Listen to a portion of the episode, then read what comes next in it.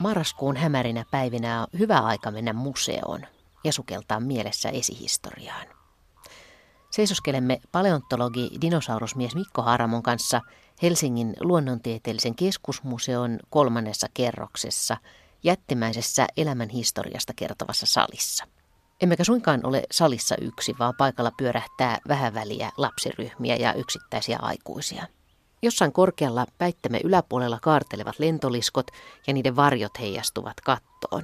Seisomme hiekkakentän laidalla jättimäisen giganotosauruksen luurangon jalkojen juuressa. Siinä aivan edessämme on hämmentävän kokoinen tyrannosauruksen pääkallo, kita auki. Ja juuri tämä kallo on Mikko Haramolle tuttu jo lapsuuden museoreissuilta. Ja tähän kalloon hän on päässyt tutustumaan paremmin sitten vähän myöhemmin. Olen käynyt nyt tota, niin, aikanaan katsomassa ja ainut oikeastaan siihen aikaan, mikä dinosauruksia käsitteli tota, niin, eläinmuseolla, oli tämä Tyrannosaurus Rexin kallo. Mikä on, tämä, mikä on jonka kopio, edessä me just seistää. Kyllä, mikä on kopio tota, niin, Tyrannosaurus rexin niin sanotussa tyyppiyksilöstä, mikä on Pohjois-Amerikassa, niin New Yorkissa sijaitsevan Amerikan luonnonhistoriallisen museon, American Museum of Natural History kokoelmissa. Ja he tekivät, aikanaan kun tämä löytyi, niin niistä useita kappaleita, tämmöisiä kipsisiä kopioita, mitä sitten annettiin eri merkittäville luonnonhistoriallisille museoille ympäri maailmaa. Ja jostain syystä niin Helsinkiin on päätynyt yksi kopio. Tyrannosauruksen riittyy semmoinen kiva yksityiskohta nimenomaan sen aikanaan 1993, kun täällä oli tota, niin, kiinalaisten dinosaurusten näyttely, niin tota, siinä yhteydessä minä kattelin tuota Tyrannosauruksen kalloa, että kylläpä se on kulunut, kun sehän on siis kipsiä, mikä on maalattu. Ja tota, pyysin, että saanko minä sen tota, niin korjata vähän lähemmäksi sitä alkuperäistä ulkoasua, minkä näköinen se kopio on ollut silloin, kun se on tänne tuotu. Ja aloin sitä sitten luvalla maalaamaan ja värjäsin tota, niin, tuon kuonon uudestaan tota, niin, kauniin tummanruskeaksi, koska se värinen se myös se alkuperäinen fossiili on. Ja sitten mä aloin ihmettelemään, että minkä takia tässä kuonossa on täynnä tämmöisiä pieniä 3-4 milliä pitkiä tota, niin, viiruja, jotka oli pikkusen alta millimetrin paksusia. No siellä matalia pieniä viiruja, ihan täynnä toi kuonon kärkiä. Katselin, että mikä ihme tota, niin tähän on oikein ollut, että onko tuo kipsi alkanut uudelleen kiteytyä vai mikä siinä on tapahtunut. Ja sitten mä aikani pähkäilin sitä ja sitten poniasin, että mikä se oli. Ne oli kynnen jälkiä. Ne oli vuosikymmenten saatossa tota, no, Tyrannosauruksen nenää kosketelleiden pikkulasten kynnen jälkiä, jotka oli painautunut tuohon pehmeeseen kipsiin ja jättänyt siihen semmoisia pieniä tota, niin pari-kolme milliä pitkiä ja vajaa millimetrin korkuisia, mikä on suurin piirtein se, mikä on kynnen paksuus, niin semmoisia jälkiä. Tuo kuono oli ihan täynnä niitä. Kun sä katselet nyt tätä kalloa, niin mikä kaikki kiinnittää nyt sun huomiota tässä, paitsi tietenkin, että se on valtava ja hampaat on tosi mittavat. Noin on ikään kuin suuria porkkanoita. Paleontologi puhuu, puhuu joskus banaaneista. Että okei, siis, okei, puhutaan banaaneista. mutta siis Tyrannosaurus on siis hyvin vahvat hampaat. Sillä on petodinosaurusten keskuudessa hyvin voimakkaasti vahvimmat hampaat. Ja niissä on tyypillistä muun muassa se, että etuhampaat, kahdeksan ensimmäistä etuhammasta on poikkileikkauksiltaan D-kirjaimen mallisia.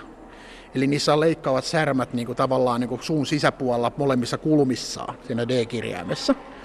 Ja siitä tulee seuraus se, että sitten kun tota, poskihampaat on puolestaan litteitä, ja niissä on leikkaavat särmät ja hampaan takapuolella, niin kun tuo eläin purasee, niin se rouhasee tavallaan niin kuin piparkakku muotti tota, niin saalistaan lihankilimpalle. Ja se pystyy yhdellä tämmöisellä haukkaavalla purasulla niin purasen sieltä palasen, joka on noin 90 senttiä pitkä, suun levyinen, eli 35-40 senttiä leveä, ja sitten noiden poski, pikkusen noita poskihampaita syvempiä, eli 20 senttiä syvä lihanpala. Yksi ainut lihaklintti. Ja se on suurin piirtein semmoinen palanen, että esimerkiksi yhdellä purasulla Tyrannosaurus rex olisi pystynyt katkaiseen aikalaisensa Triceratopsin lonkkalihakset kaikki yhdellä purasulla. Onko se sitten sen jälkeen jauhannut sitä pienemmäksi vai onko se mennyt tämmöisenä klöntteinä sitten? Ei se ole sitä juurikaan jauhannut. Kyllä se on nielty sitten semmoisena pala, isona palasena. Ihan tav- samalla tavalla kuin linnut usein tota, niin tekee. Eikö tämä ole aika kansainvälistä tämä dinosaurusinnostus lapsilla ja sitten monilla aikuisilla myös? No siis se on ihan täysin globaali ilmiö. Eli tota, niin lapset on ympäri maapalloa, missä on vaan luonnonhistorian missä on dinosaurusten fossiileja, niin kyllä he on hyvin kiinnostuneita ja innostuneista niistä. Että ei siinä ole mitään erottelua sen suhteen. Ja tutkimusta tehdään tosiaan globaalisti, että meillä on isoja tällä hetkellä käynnissä olevia kaivausprojekteja maailmalla niin, tota, niin Argentiinassa. Kiina on tietysti iso globaali toimija tällä hetkellä dinosaurusrintamalla. Pohjois-Amerikka on edelleen hyvin aktiivinen. Euroopastakin löydetään periaatteessa vuosittain uusia löytöjä, mikä saattaa muodostaa asioita. Siis ainoat paikat periaatteessa, missä tota, niin, kaivauksia tehdään, on ne alueet maapallossa, missä kallioperä on sellaista, että niillä ei löydy dinosauruksia, niin kuin esimerkiksi Suomessa. M- mutta Suomessa on luultavasti kuitenkin liikkunut dinosaurukset tällä maaperällä. Aivan varmasti, koska Suomi oli siihen aikaan kuivaa maata. Ja tota, meillä on lähimmät dinosaurusfossiilit, mitkä on Suomen ympäristöstä löydetty, niin on esimerkiksi Pohjanmeren alueelta ja Etelä-Ruotsista, Skoonesta, tuommoisen vajaan tuhannen kilometrin päässä Suomen rannikolta. Ja kun ajatellaan, että Skoone on ollut samaa mannerta, samaa kuivaa mannerta, niin todennäköisesti se, se fauna, mikä on Skoonessa ollut, niin se on ollut ihan se sama fauna, mikä on myös Suomessa ollut. Mutta eikö paleontologian historiassa ole käynyt sellaisiakin oloja, ollut sellaisia noloja vaiheita, että on yhdistetty niin kuin kahden eri eläinlajin luita yhteen, kun niitä on löytynyt vähän samalta paikalta? On, siis niitähän on paljon tämmöisiä niin sanottuja kimeralöytöjä. Kreikan sanasta kivera, mikä oli tämmöinen useammasta eläimestä yhdistetty hirviö. Ja no. ää, näitä on siis, kun löydetään samalta alueelta tota, niin luita, niin siinä saattaa tehdä sen johtopäätöksen, että ne on samaa eläintä, vaikka ne todellisuudessa ei olisikaan. Ja se ei nyt se on vaan vähän huonoa ammattitaitoa sitten tämä näin, mutta ei se mikään niin tavaton tapahtuma ole. Niin, se mikä tässä näyttää aika selvältä, niin onhan se aika vaikea palapeli, kun niitä ruvetaan löytämään sieltä sikin sokin, että mikä kuuluu mihinkin. Se on vaikea palapeli ja sitten usein vielä kun katsoo näitä museonäytteitä, niin nämähän on koottu, siis nämä ei ole siis alunperäisen, ne luut ei välttämättä ole esimerkiksi yksi ainut säilynyt luu, vaan se luu saattaa olla kymmeninä kappaleina, mitkä on tuosta postimerkin koko luokkaa. Ja sitten kun siitä lähdetään kokoon esimerkiksi täysikokosta reisiluuta, mikä on tota, toista metriä pitkä, niin tota, siinä on melkoinen kokoaminen. Ja saattaa parhaimmillaan tämä preparointivaihe kestää löydöstä, niin 6-7 vuotta ennen kuin se löytö on siinä kunnossa, että tutkijat varsinaisesti pääsee sitten siihen varsinaiseen tulkitsemis- ja kuvantamistyöhön, että kuvannetaan minkälainen eläin tämä eläin on ollut. Siis linnut on dinosaurusten jälkeläisiä, niin nykyään sanotaan, linnunluut on onttoja, niin onko nämäkin luut onttoja? Öö, se termi oikeastaan ei, linnut ei ole dinosaurusten jälkeläisiä, linnut on dinosauruksia. Siis ne on aivan täysin dinosaurusten sisällä ja ne ei ero dinosauruksista oikeastaan millään, millään tavalla voidaan verrata niin kuin se, että tota, jos me erotetaan linnut dinosauruksista, niin samalla periaatteella me pitäisi erottaa lepakot nisäkkäistä. Eli ne on niin sisällä dinosauruksissa, että periaatteessa kaikki piirteet, mikä linnulla nähdään, ne on jollakin tavalla nähtävissä myös dinosauruksissa. Tietysti siinä on kehitystä ollut 160 miljoonaa vuotta erikseen, mutta kuitenkin lähtökohta on kuitenkin sama. Onko ne luutontot? Öö, on. Miten se on nyt, Mikko Haaramo, kun dinosaurukset esitetään yleensä suomupeitteisinä, niin onko niillä nyt siis ollut suomu vai onko niillä ollut höyheniä vai joillain höyhenet ja joillain suomut vai miten se on? Niillä on sekä että. Isolla dinosauruksilla niin on monesti löydetty fossiileja, joissa on suomupeitteistä jälkiä. Ja sitten meillä on puolestaan nämä pienet petodinosaurukset, miltä on löydetty höyhenpeitä, ja nyt sitten yksi linnunlanteinen dinosaurus, miltä on löydetty höyhenpeitä. Ja niillä oli sekä että ihan eläinten eläjessä. Ja ongelma, mikä siinä on, niin on se, että kumpikaan ei kovin hyvin säily. Mutta ihan vastaavalla lailla, kun meillä on nyt olemassa ää, nisäkkäitä, millä on hyvinkin vahva tuuhe ja karvapeitä, ja sitten ni, nisäkkäitä, jotka on kaljuja, niin tota, ihan vastaavalla tavalla meillä on höyhenpeitteisiä ja suomupeitteisiä dinosauruksia. Sen mukaan, mikä on elinympäristö. No onko ne ollut värikkäitä? On. Meillä on pystytty tästä höyhenten sisärakenteessa, missä nämä värijyväset säilyy, niin katsoon, että mikä värejä on ollut. Ja sieltä on esimerkiksi saatu ulos punaisia, punaruskeita, mustia, valkoisia värejä. Tämmöiset metallivärit, mitkä on hyvin tyypillisiä esimerkiksi sorsalle, tämmöiset niinku kauniit, kimmeltävät, vihreät, keltaiset, niin nämä värit ei ole kovin hyvin säilyviä, koska ne liittyy pikemminkin siihen höyhenen rakenteeseen, eikä siihen tota, niin, värijyväsiin, mikä sitten on, puolestaan on säilynyt niin niiden saaminen erikseen, erikseen on vaikeaa, mutta me ollaan nyt esimerkiksi pystytty näiden rakenteiden perusteella näkemään, että yksi tämmöisestä höyhenpeitteisistä lentävistä protolinnuista, dinosauruksista, nimeltä Microraptor gui, niin oli koko musta. Ja sen höyhenet todennäköisesti oli samanlaiset rakenteeltaan kuin korpin. Ja korppihan on myös koko musta, mutta kun sitä katsoo vasta kulmassa, niin siinä on tämmöinen metallin sininen kimmellys. Ja vastaavanlainen oli näköjään Mikroraptorinkin höyhenistössä, että oli koko musta, mutta se kimmelsi sopivassa valaistuksessa tällä metallin sinertävällä hohteella. Kun sä näitä, mietit näitä vuosimiljoonia, niin, niin onko sun yhtä vaikea hahmottaa niitä kuin kuin meidän kaikkien muidenkin, kun puhutaan dinosauruksista ja vuosimiljoonista? No on se vähän hankalaa ajatella. Jos ajattelee, että ihmisen elinikä näyttäisi nyt maksimissaan olevan joku 115 vuotta, niin onhan se, niin kuin, kun puhutaan miljoonista ja kymmenistä miljoonista vuosista, niin sehän on yksi räpsähdys niin kuin siinä, että se on niin kuin, tulee ja menee saman tien. Joku on joskus tehnyt tämän vertailun, se oli itse asiassa Mikael Forteliuksen minun opettajani, että auringon kierto linnunradan keskustan ympäri kestää 140 miljoon, 240 miljoonaa vuotta. Triaskauden alkupuolen ajoista, niistä ajoista, jolloin dinosaurukset syntyi, on nyt suurin piirtein yhtä paljon aikaa. Eli siinä aikana, kun dinosaurukset on ollut olemassa, kun lasketaan lintujen olemassaolo mukaan, niin aurinkokunta on tehnyt yhden kierroksen linnunradan keskustan ympäri. Ei aurinkokunta ole siinä aikana, kun ihmiskunta on ollut olemassa, niin liikkunut kamalan paljon tuossa linnunradan kehellä eteenpäin. Huolimatta siitä, että mennään eteenpäin kokonaisuudessaan yli, muistaakseni 560 kilometriä sekunnissa.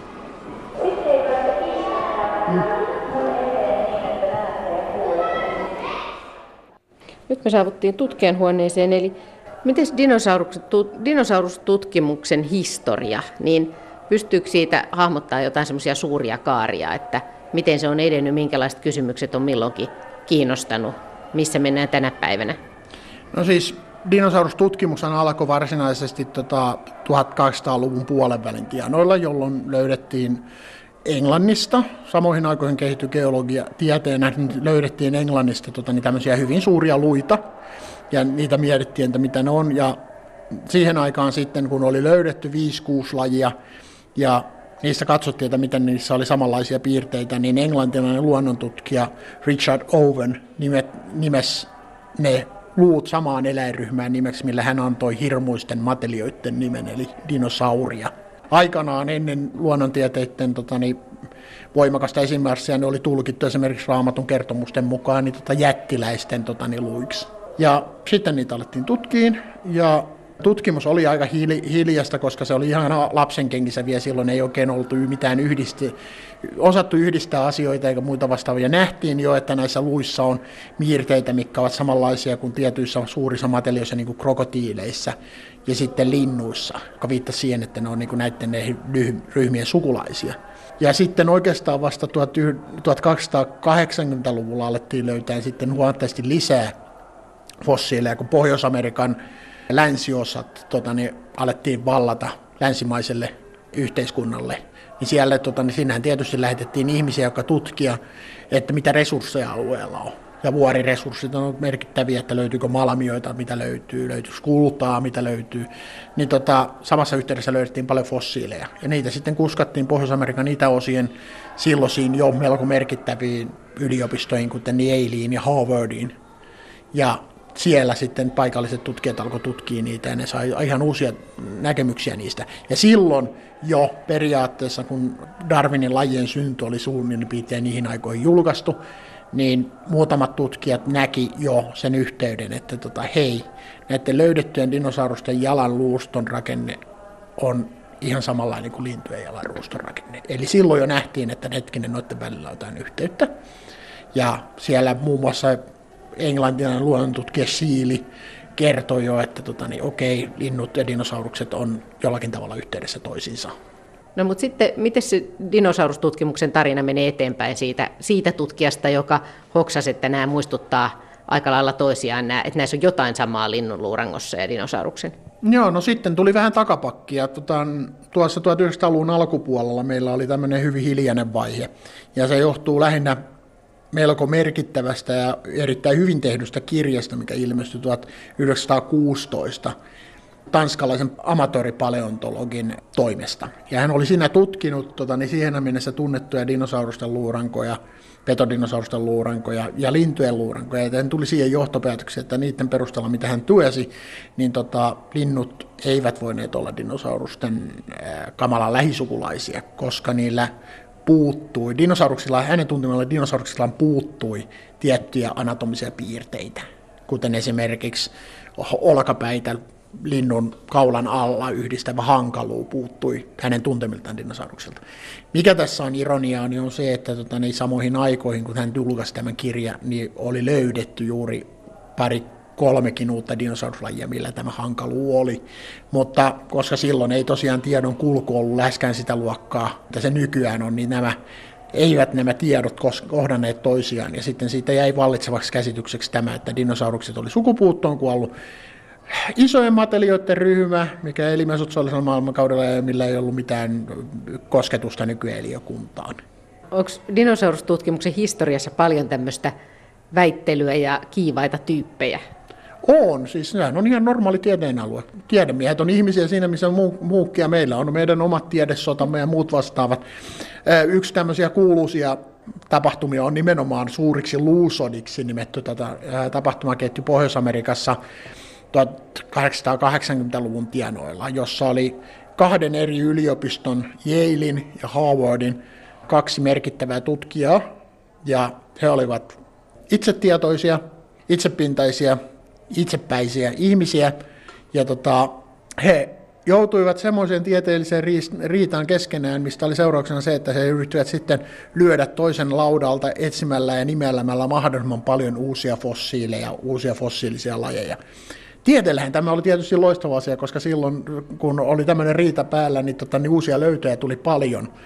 Mutta tota, oli sitten myös sitten omat haittansa, koska se polarisoi sitten hyvin voimakkaasti paleontologian koulukuntaa, varsinkin Pohjois-Amerikassa. Ja siinä on tiettyjä sitten ongelmia. Se meni muun muassa siihen asteelle tämä riita, että tota, yritettiin etsiä tämmöisestä fossiililöytöpaikasta vain ainoastaan niitä suuria, näyttäviä, mahdollisimman kokonaisia fossiileja – niin sitten sen jälkeen, kun niitä ei enää sieltä löytöpaikalta löytynyt, niin estääkseen kilpailija hyödyntämässä sitä samaa löytöpaikkaa, niin he käyttivät tämmöistä suurta ruotsalaista keksintöä tähän asian tota varmistamiseen nimeltä dynamiitti, ja räjäyttivät ne louhokset, mistä ne fossiilit oli löydetty umpeen, tuhoten samalla siellä mahdollisesti vielä jäljellä olleet, osittain varmaan hyvin merkittäväkin fossiilit, mistä he eivät välittäneet, vaan sen takia, koska he olivat vain pelkästään näiden näyttävien ja hienoja fossiileiden perässä. Ja nyt myöhemmin, kun sitten tota, niin nykysukupolven paleontologit on yrittänyt etsiä näitä löytöpaikkoja, niin